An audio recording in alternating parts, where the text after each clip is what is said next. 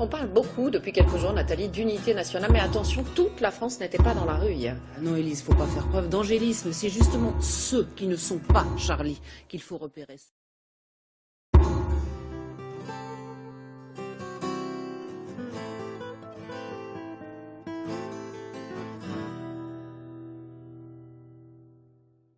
Donc bonjour à tous, euh, merci euh, de venir euh, à cette conférence.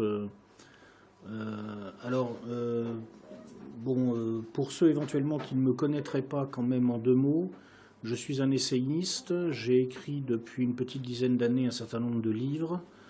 un certain nombre de personnes me font la grâce de trouver que mes écrits ne sont pas complètement inintéressants. Euh, surtout parce que dans les très grandes lignes, un certain nombre de scénarios que j'avais esquissés finalement bah, se vérifient assez bien. Je me suis pas mal trompé sur certains détails, mais dans les grandes lignes, non. Ma spécialité, c'est plutôt l'économie. Mais aujourd'hui, on ne va pas parler d'économie, parce que, euh, bon, la suite de la discussion avec les organisateurs, on a décidé que le thème, ce serait le sacro-saint Charlie, euh, que nous sommes tous supposés être. Parce on nous a pas tellement laissé le choix. Hein. Ou nous sommes Charlie, ou bien nous devons être euh, repérés et traités. Donc à partir de là, euh, je pense qu'on sera tous d'accord ici pour dire qu'on est tous Charlie. Voilà. Ok, c'est bon. Ce point étant acquis, on peut parler du reste, c'est-à-dire de savoir, ok, on est tous Charlie, mais qui est Charlie? C'est la question très juste qu'a posée euh, l'essayiste Emmanuel Todd dans un livre qui est euh, paru il y a quelques mois, qui est Charlie.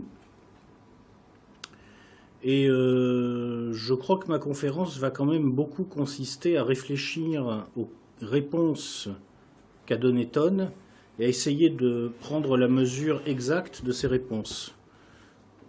En quel sens sont-elles les bonnes En quel sens ne sont-elles pas les bonnes? C'est le livre le plus important que j'ai lu euh, sur la question de très loin. J'ai lu deux autres livres, beaucoup moins intéressants, mais qui méritent d'être cités. Euh, un ouvrage euh, sur le complot Charlie, sous-titré Plongé dans les eaux troubles du conspirationnisme. C'est un ouvrage d'un monsieur qui s'appelle Mathieu Foulot. Et c'est toujours intéressant de lire les gens qui ne sont pas d'accord avec vous, puisque Monsieur Foulot est quand même plutôt, dans l'ensemble, euh, inscrit en opposition à la tendance qui est, on va dire, très majoritaire probablement chez EER.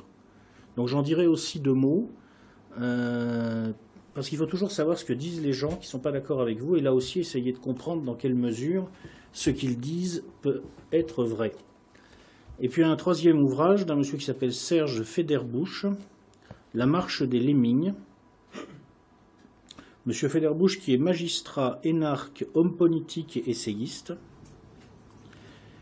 et euh, qui tient un discours, euh, je dirais, euh, ambigu, mais pas tout à fait inintéressant, et certaines des idées qu'il lance dans ce livre ont nourri ma réflexion. Alors, maintenant on va on va rentrer dans le, vif du sujet, c'est-à-dire qui est Charlie, effectivement. Donc je vais d'abord vous résumer, vous, remettre en mémoire les faits, ce qui s'est passé, en tout cas tel que moi je les ai perçus. Ensuite, je vais vous expliquer à peu près ce qu'est la thèse d'Emmanuel Todd sur cette question. Ça me paraît très intéressant parce que Todd est quelqu'un qui est difficile à comprendre, euh, il emploie des concepts auxquels il donne un sens qui n'est pas toujours le sens normalement admis. Il se situe à l'intérieur de son monde, à l'intérieur de sa théorie, mais ce qu'il a à dire est très intéressant, vous allez voir. Et puis dans une troisième partie, je vous, je vous dirai euh, ce que moi j'en pense et j'essaierai de, de vous donner en quelque sorte euh, ma réaction par rapport aux événements, par rapport au bouquin de Todd et les conclusions que je crois pouvoir en tirer. Alors d'abord un petit rappel sur les événements. Je pense qu'on les a tous en tête, mais c'est toujours bien de commencer par revenir aux faits. Qu'est-ce qui s'est passé en janvier 2015 Si on prend les faits bruts, ce qui s'est passé, c'est que trois abrutis les frères Kouachi et un monsieur Koulibaly ont réussi à se procurer trois Kalachnikovs et ont tué, je crois, une vingtaine de personnes en tout. Ça s'est fait sur trois jours, les 7, 8 et 9 janvier 2015. Le 7 janvier euh, a eu un retentissement beaucoup plus important que ce qui s'est passé le 8 et le 9. Parce que le 8 et le 9, les gens qui se sont fait tuer étaient des anonymes. Le 7, les gens qui se sont fait tuer étaient des gens célèbres. Et quand vous tuez quelqu'un de célèbre, ça a tout de suite beaucoup plus d'impact. C'est un peu triste parce que c'est pas juste, mais c'est comme ça. Quand on vous dit que euh, un policier qui faisait son devoir et dont le prénom, soit dit en passant, était Ahmed, c'est quand même assez intéressant à noter, euh, se fait tuer le 7 janvier, c'est pas tellement ça que les gens ont mémorisé. Malheureusement, parce qu'ils ne connaissaient pas ce policier prénommé Ahmed. C'était pas quelqu'un de connu. Mais par contre, ce qu'ils ont mémorisé, c'est que Cabu s'est fait tuer. C'est que Charles s'est fait tuer, parce que c'était des gens connus. Bon. Donc, on a eu cet attentat commis par des terroristes assez obligeants pour oublier une carte d'identité sur leur chemin, pour faciliter leur identification sans doute par les forces de police. Je ne ferai pas de commentaire, je dirais simplement, voilà, les gars vont commettre un attentat et ils laissent leur carte d'identité derrière. Très bien. Euh, dans la foulée, le 8, si ma mémoire est bonne, euh, Koulibaly a tué une policière. Je crois que c'est le 8, bon, peu importe. Puis le 9, euh, il a conduit l'attentat de l'hypercachère porte de Vincennes à Paris, qui visait donc des personnes euh, normalement juives, puisqu'en principe les gens qui fréquentent un hypercachère, on peut s'attendre à ce qu'elles soient juives. Ce n'est pas forcément le cas d'ailleurs, mais on peut supposer que ça visait des personnes qui se trouvaient juives. D'ailleurs, la plupart d'entre elles, je crois, effectivement, étaient, euh, étaient juives. Euh, Monsieur Koulibaly, c'est pas tout à fait le premier venu. C'est un, c'est un délinquant. Euh, il a été en contact avec les journalistes quelques années plus tôt. C'est quelqu'un qui avait fait pénétrer des caméras dans la prison de Fleury-Mérogis et qui avait euh, travaillé avec les journalistes du Monde pour faire sortir les images. Euh, c'est quelqu'un aussi dont on a un peu du mal à reconstituer le parcours pendant ces trois jours.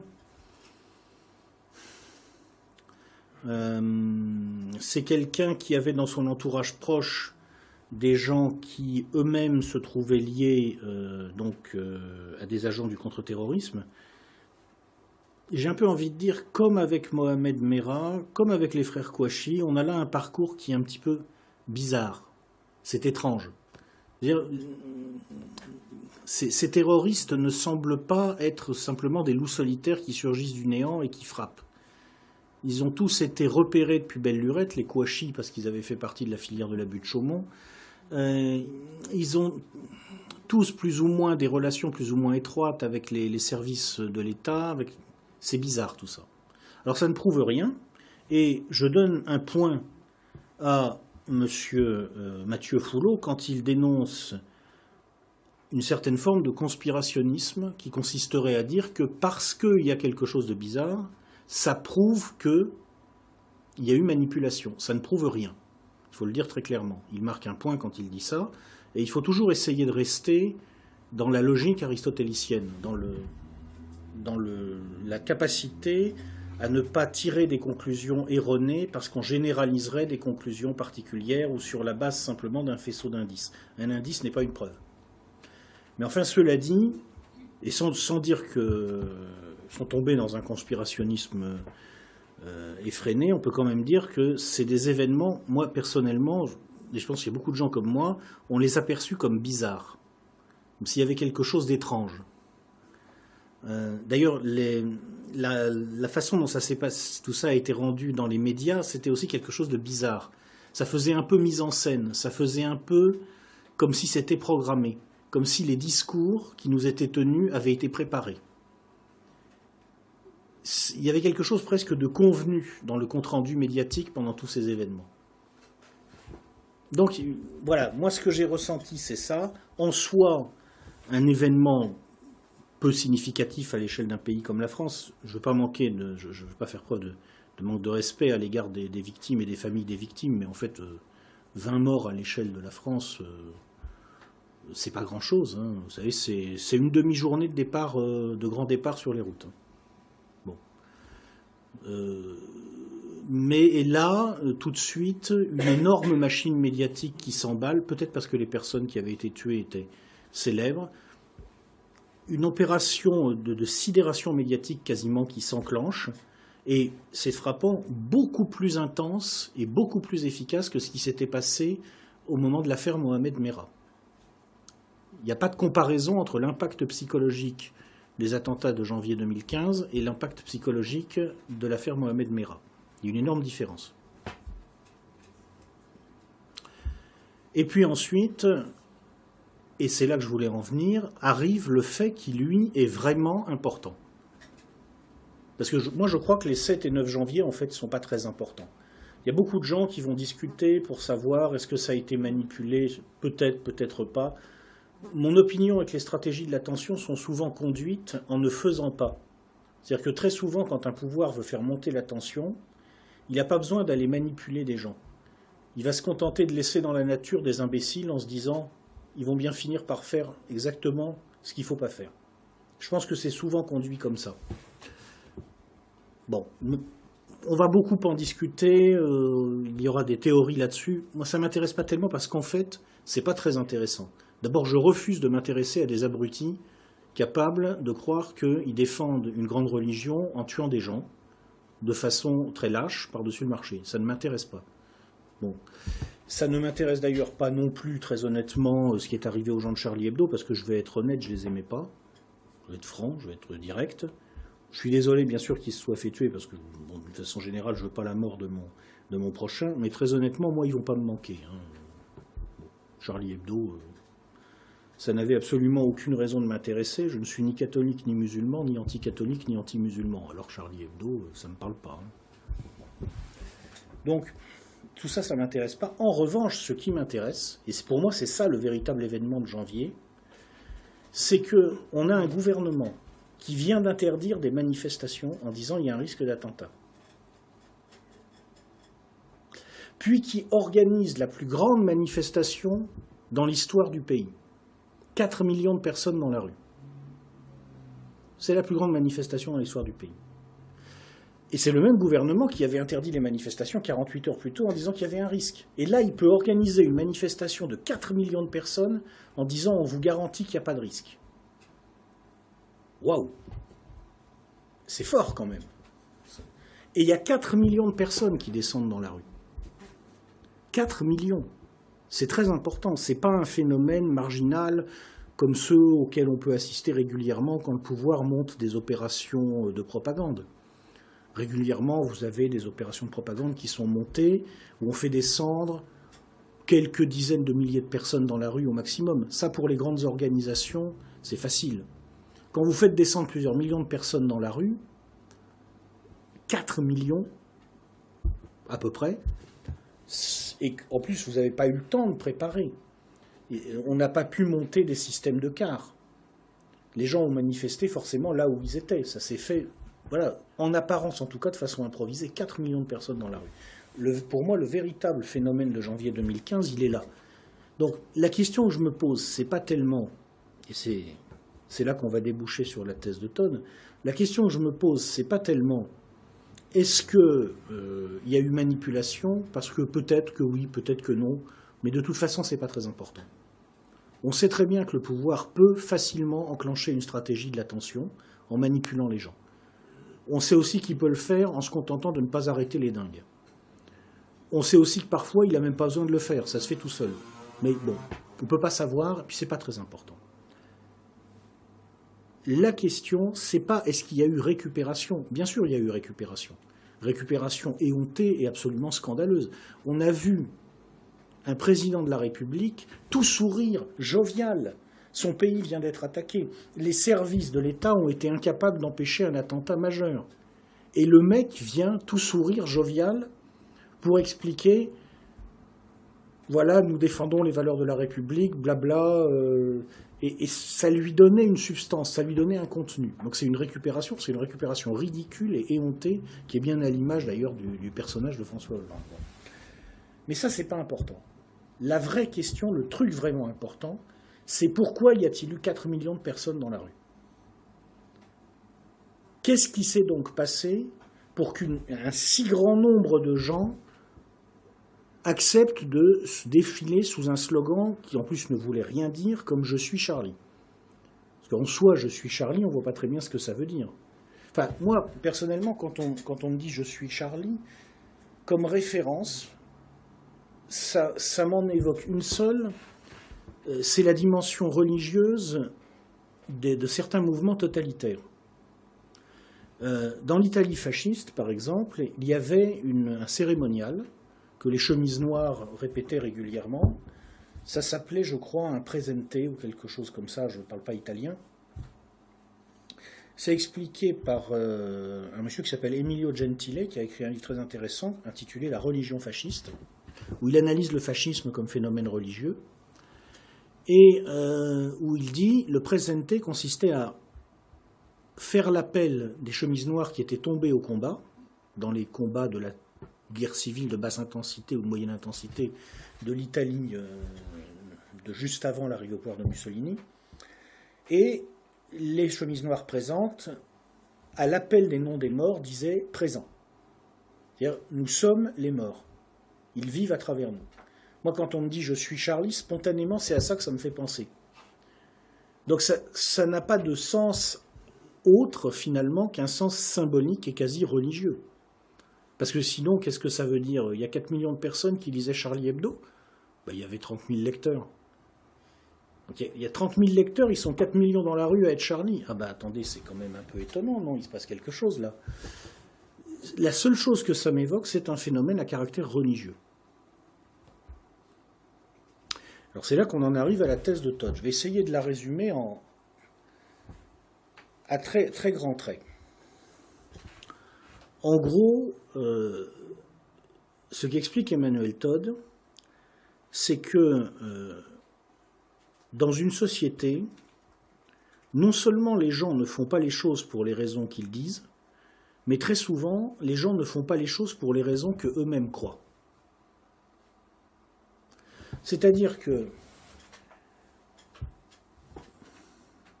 vous pouvez très bien avoir des mouvements qui se produisent à travers le corps social, qui entraînent les gens parce que il y, a une ambiance générale qui se crée parce que ils sont très nombreux à avoir les mêmes préoccupations et qui sont parfois des préoccupations inconscientes ou semi-conscientes. Et puis, ça va les amener à faire des choses ils vont croire eux-mêmes que c'est pour une raison, mais en fait c'est pour une autre raison.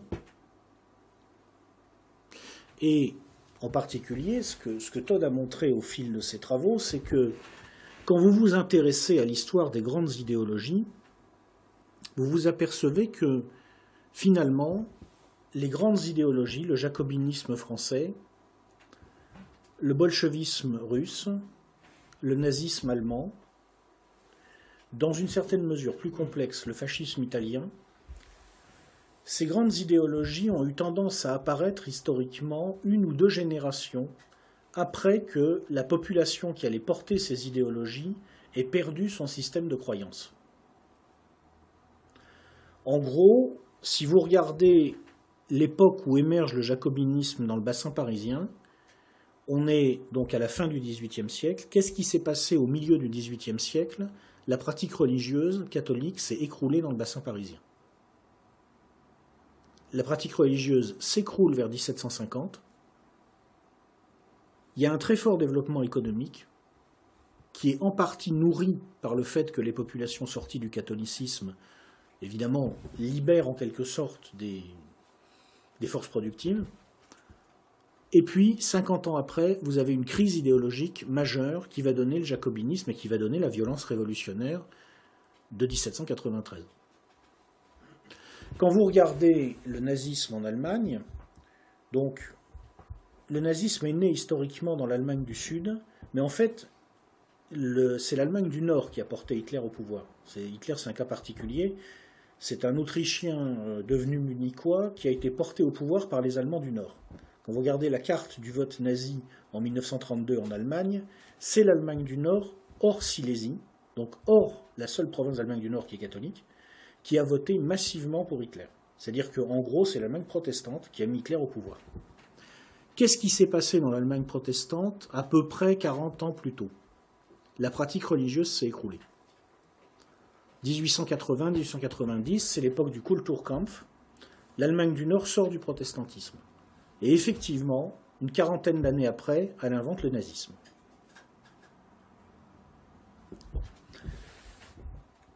On ne va pas balayer tous les exemples historiques, mais c'est un schéma qui apparaît assez récurrent. Lorsqu'une population perd son cadre de référence religieux, dans un premier temps, ça libère des forces productives, parce qu'en fait, qu'est-ce qui se passe?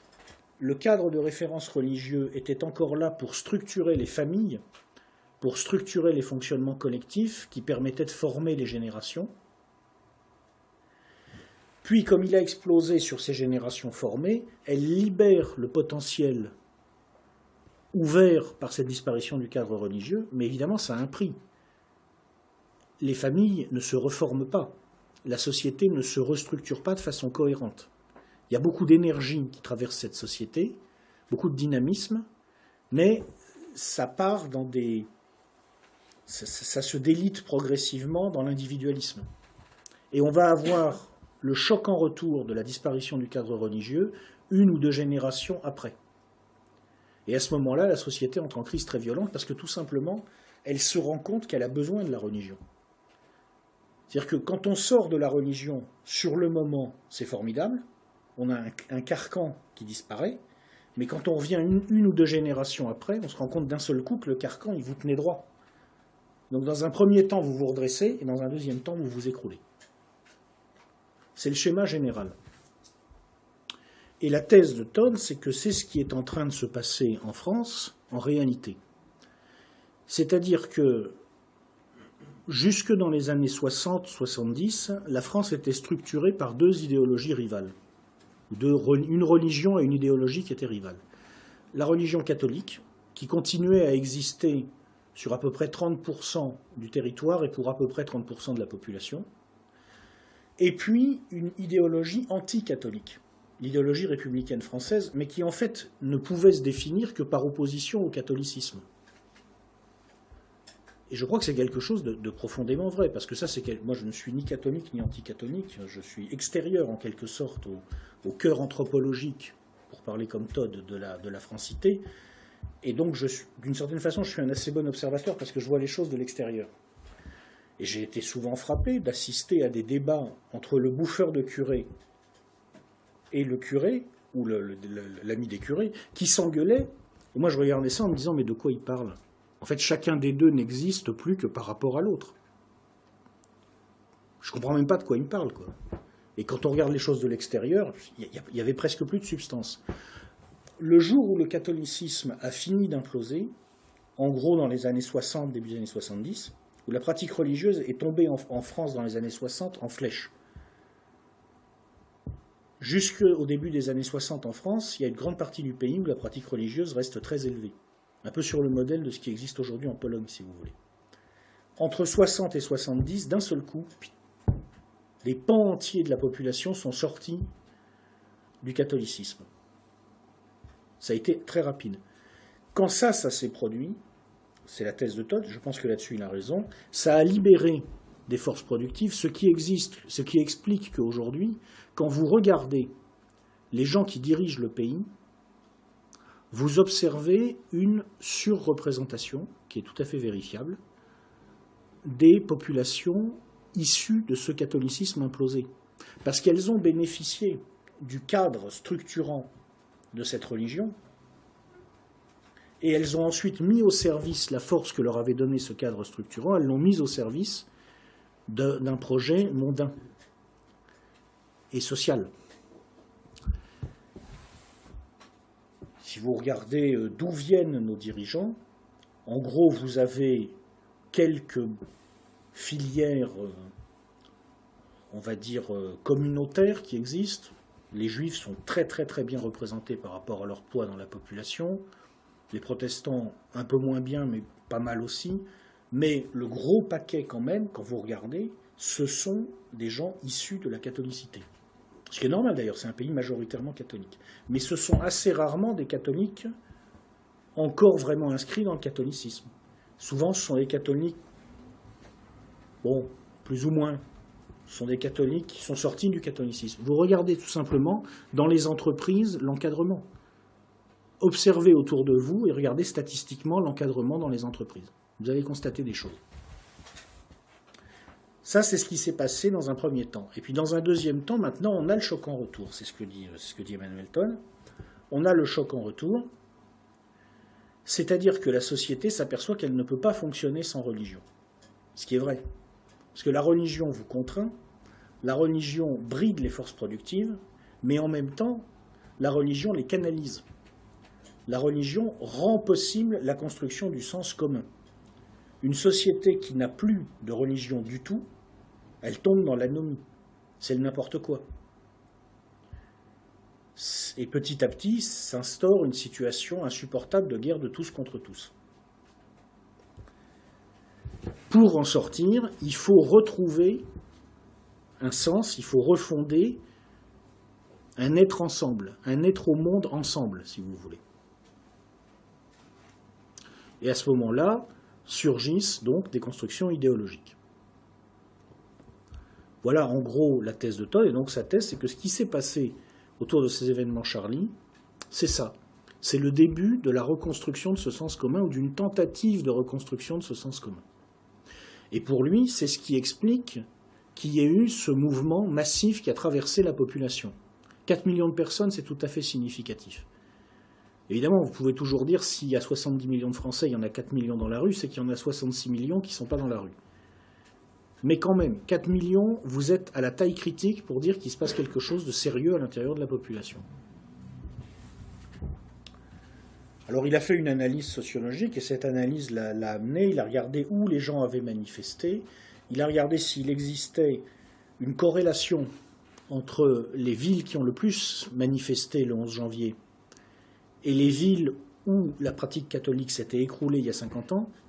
Il a regardé aussi pour autant qu'on puisse, à partir des, images, voir quelle est la sociologie des gens qui ont manifesté, et il retrouve cette sociologie, en gros, des classes moyennes et moyennes supérieures, ex-catholiques, et il en déduit que Charlie est le début d'une réaction. Alors, bon là c'est pas très clair, euh, une réaction de montée générale de l'intolérance par l'islamophobie, bon, il lit aussi par l'antisémitisme, moi je vois pas très bien entre nous. Euh, bon, euh, a un véritable biais cognitif évident, il est juif, donc euh, il a tendance à perdre les pédales quand il parle du monde juif et du rapport entre le monde juif et le monde français. Il a d'ailleurs un autre biais, il est aussi anglais d'une certaine façon, et il a un problème avec l'Angleterre. Bon, il est comme tout le monde, il a des, il a des biais cognitifs et perceptifs liés à sa subjectivité. Bon, là-dessus, je ne le suivrai pas trop. Mais le cœur de sa thèse, c'est quand même que Charlie, en fait, est bel et bien révélateur d'un besoin de refondation d'un sens commun, non plus par une religion, mais par l'opposition à une religion. C'est-à-dire qu'en fait, l'islam est en train de remplacer le catholicisme comme punching ball de la France irreligieuse pour qu'elle puisse se réunir à nouveau contre un ennemi. Hein? voilà schématiquement, si je fais à très très gros traits, la thèse qu'il expose. Alors maintenant, je vais vous dire ce que moi j'en pense. Je pense que euh, il a presque raison, mais j'élargirai beaucoup le propos. Euh, je crois que, en réalité, ce qui s'est passé au moment de l'affaire Charlie et ce qui explique donc il y a eu ce mouvement très profond qui a traversé l'opinion, euh, c'est effectivement le contre-coup de la perte de sens. Mais j'irai plus loin que Todd qui resitue ça par rapport au catholicisme zombie, comme il dit. Non, moi je pense qu'il faut resituer ça par rapport à une société qui, d'une manière générale, ne sait plus où elle va. C'est-à-dire qu'il y a des catholiques zombies, il a raison, mais il y a aussi des protestants zombies. À peu près tout ce qu'il dit des catholiques zombies s'applique aux protestants zombies contemporains. Alors évidemment, en France, c'est beaucoup moins important. Il y a, je crois, 60-65% de personnes issues de la catholicité pour 1 ou 2% de personnes qui s'inscrivent dans le protestantisme. Mais c'est euh, tout à fait révélateur de voir qu'on a exactement les mêmes syndromes, le même phénomène. Euh, je crois qu'on a la même chose chez beaucoup de juifs. Je connais moins bien, euh, je ne suis pas issu du monde juif, mais l'impression générale, c'est aussi une perte de sens. Et donc on a aussi des juifs zombies. On a des laïcs zombies, très nombreux, parce qu'ils existaient jusque-là par opposition à l'Église et ils ont perdu leur ennemi. Et puis on a aussi, en réalité, des musulmans zombies. Parce que qui sont ces Kouachi, ces Koulibaly? C'est des musulmans, ça? Bon, moi je ne suis pas musulman, mais enfin j'ai quand même un petit peu regardé ce que c'était que l'islam.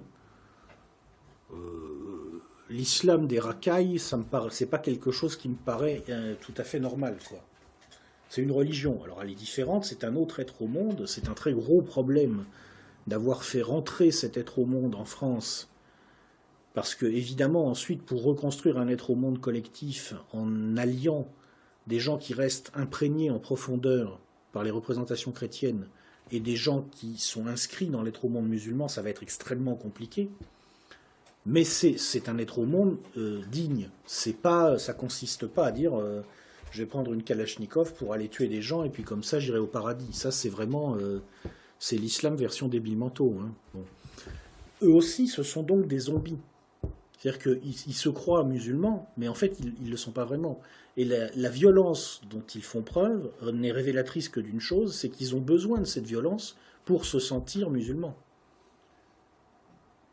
Donc quelque part, ça ne veut pas rien dire là aussi. Donc en fait, moi j'aurais tendance à élargir tout ça et à dire ce qui s'est passé au moment de l'affaire Charlie, c'est que à l'occasion d'attentats peut-être manipulés, peut-être pas, d'une récupération, alors là absolument évidente, par des politiciens qui voient les choses toujours de façon assez à courte vue. Euh, on va essayer de regagner, euh, je crois, 10 points dans les sondages. Euh, à l'occasion aussi du fait que les médias se sont emballés, peut-être parce qu'il y avait un plan de communication préparé dans le cadre d'une opération de récupération, peut-être aussi tout simplement parce que les journalistes ont eu un choc. C'est que là, c'est des gens comme eux qui se sont fait tuer. Ce sont des journalistes qui se sont fait tuer. Or, nous avons en France des, journalistes, je ne parle pas là des vrais journalistes sérieux qui font leur travail, je parle de la classe parlante en quelque sorte euh, qui truste les, médias, euh, nous avons des journalistes qui ont un niveau extraordinairement faible. Et il est très possible tout simplement que ces gens-là n'aient pas compris avant le 7 janvier que la guerre, ça tuait vraiment et que ça n'arrivait pas qu'aux autres. Peut-être que tout simplement ça leur a fait un choc monstrueux de s'apercevoir qu'eux aussi ils pouvaient se prendre une balle. Ils n'avaient peut-être pas compris. Bon, bref, il y a eu un emballement. Et alors, à l'occasion de cet emballement, à mon avis, ce qui s'est passé, c'est que d'un seul coup, des pans entiers de la société française ont commencé à exprimer de façon inconsciente un besoin de religieux. Et pour, moi, c'est vraiment un phénomène religieux qui s'est produit, parce que, en fait, j'ai écouté attentivement ce que disaient les gens que je connais.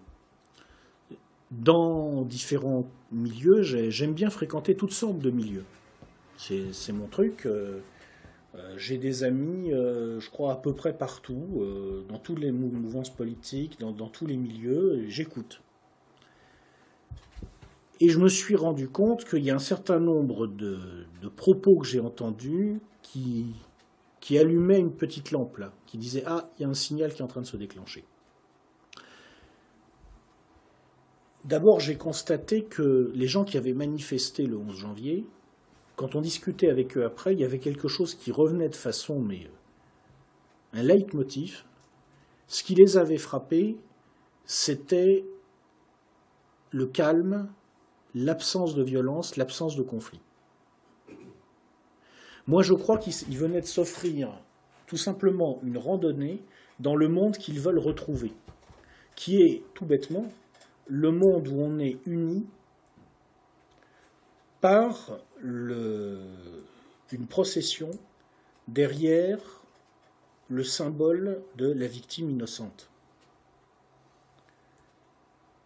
C'est-à-dire que là, on est en plein dans le souvenir de ce qu'était le christianisme. Pour moi, on est carrément dedans. Alors c'est assez drôle parce que ça passe par la, transformation en icône de gens dont le fond de commerce consistait à cracher sur le catholicisme.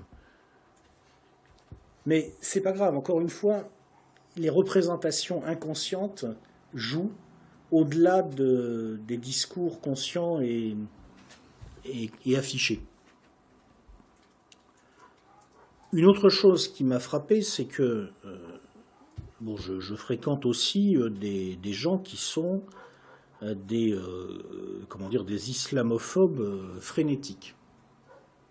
D'ailleurs, je ne vous raconte pas en tant que, on dire, sympathisant EER, ce que j'entends quelquefois. Je veux j'ai eu l'occasion de me blinder. Et euh, alors eux, en général, contrairement à ce que croit n'ont pas été Charlie. Par contre, ça a renforcé le caractère parfois objectivement délirant de leur islamophobie. C'est-à-dire que moi, ce qui me frappe chez, les islamophobes, si vous voulez, c'est pas qu'ils n'aiment pas l'islam. Bon, on a le droit de pas aimer l'islam. Hein on a aussi le droit de pas aimer toutes les autres religions. Ce qui me frappe, c'est souvent le caractère complètement irrationnel et exagéré des propos. Ils ramènent tout à ça systématiquement. C'est d'ailleurs comme les antisémites frénétiques, c'est pareil. Les antisémites frénétiques, je veux dire, vous leur dites qu'il y a une comète qui va frapper la Terre, ils s'achètent un télescope pour trouver le juif à la surface de la comète. Bon, c'est comme ça. Bah, les islamophobes, c'est pareil avec les musulmans, hein. c'est la même chose. L'affaire Charlie Hebdo a encore intensifié ça. Et je les ai bien écoutés. Et très souvent, le discours qui revenait, c'était Ah ben maintenant, on va pouvoir fédérer les gens autour de la lutte contre l'islam. En fait, ils cherchent une croisade. Alors comme ils n'ont plus de religion au nom de laquelle faire la croisade, eh ben, ils cherchent une religion contre laquelle faire la croisade. Une croisade qui, sera, définie qu'en négatif en quelque sorte pour moi, c'est cet ensemble de forces complexes, mouvantes, qui sont mises en marche en profondeur à l'occasion de l'affaire Charlie Hebdo, ou disons, dont on s'est rendu compte qu'elles étaient en train de prendre forme. Et euh, donc je suis finalement assez d'accord avec Todd. le seul bémol que je mettrais avec, par rapport à ce qu'il dit, c'est que euh, bon, il, ne regarde pas assez euh, ce qui se passe chez lui, dans le monde juif. il a un biais cognitif là-dessus. Et puis aussi, il n'a pas pris conscience du caractère vraiment proprement religieux, sacrificiel de ce qui s'est passé et euh, des mécanismes mémétiques, pour employer un terme un petit peu euh, technique, c'est-à-dire, si vous voulez, les, mécanismes de, comment dire, de circulation des idées à l'intérieur du cadre social, Bon, mais euh, cela étant, à ces quelques bémols près, je suis assez d'accord avec sa thèse. Et alors ça a une conséquence, une conséquence personnellement qui m'a bien fait rigoler, et je conclurai là-dessus. Euh, la fin du bouquin de Todd est assez, assez drôle. Enfin, moi, je l'ai trouvé drôle. Lui, je pense qu'il ne doit pas trouver ça drôle. Euh, je, cite Emmanuel Todd. J'ai eu longtemps une foi absolue dans la capacité de mon pays à assimiler les immigrés de toutes origines, juifs, asiatiques, musulmans et noirs. Je dois avouer que le doute m'envahit peu à peu. Ah, bah oui, ça faudrait peut-être. Peut-être qu'à un moment, quand il s'agit de définir la politique d'un grand pays, la foi, ça suffit pas. Peut-être qu'il faut savoir douter et dans les temps, en plus. Paris sera peut-être malgré tout un jour l'une des merveilles de la planète, bah, pourquoi sera peut-être un jour, elle l'est déjà, donc on ne comprend pas, mais enfin bref. La ville où auront fusionné des représentants de tous les peuples du monde. Ah Une nouvelle Jérusalem où les phénotypes séparés par la dispersion d'Homo sapiens sur toute la Terre, durant plus de cent mille ans, auront été mêlés, brassés, recomposés en une humanité libérée de tout sentiment racial.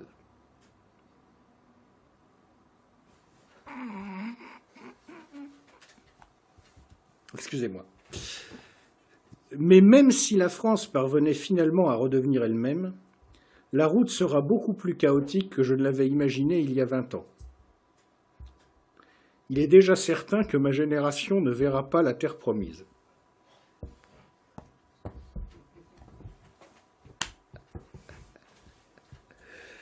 Voilà, je conclurai là-dessus. Moi, ça m'a bien fait rigoler. Comprenne qui pourra. Je m'arrête là.